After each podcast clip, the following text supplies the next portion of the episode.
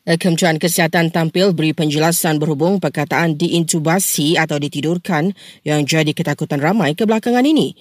Menurut KKM, fakta sebenarnya diintubasi adalah usaha untuk menyelamatkan nyawa terutama apabila pesakit kritikal. Antara indikasinya adalah pesakit tidak boleh bernafas dengan sendiri dan mengalami kegagalan organ. Baru-baru ini itulah di media sosial berhubung dakwaan kononnya pesakit yang diintubasi pasti akan meninggal dunia. Eh, dalam perkembangan lain, lebih 123 ribu kes denggi dan 100 pesakitnya maut tahun lalu di seluruh negara. Menurut KKM, pihaknya sedang berbincang dengan Selangor dan KL yang mencatatkan kes denggi tertinggi bagi mencari penyelesaian terbaik.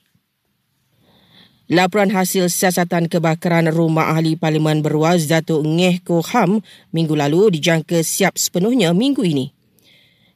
KPDN memaklumkan masalah kekurangan bekalan gula di Labuan dijangka selesai selewat-lewatnya esok. Met Malaysia meramalkan hujan lebat dan ribut petir melanda sejumlah kawasan di Pahang, Johor dan Negeri Sembilan sehingga sembilan pagi ini. Sabah kini mencatatkan lebih 230 mangsa banjir. Johor kira-kira 160 dan Pahang sekitar 100 orang.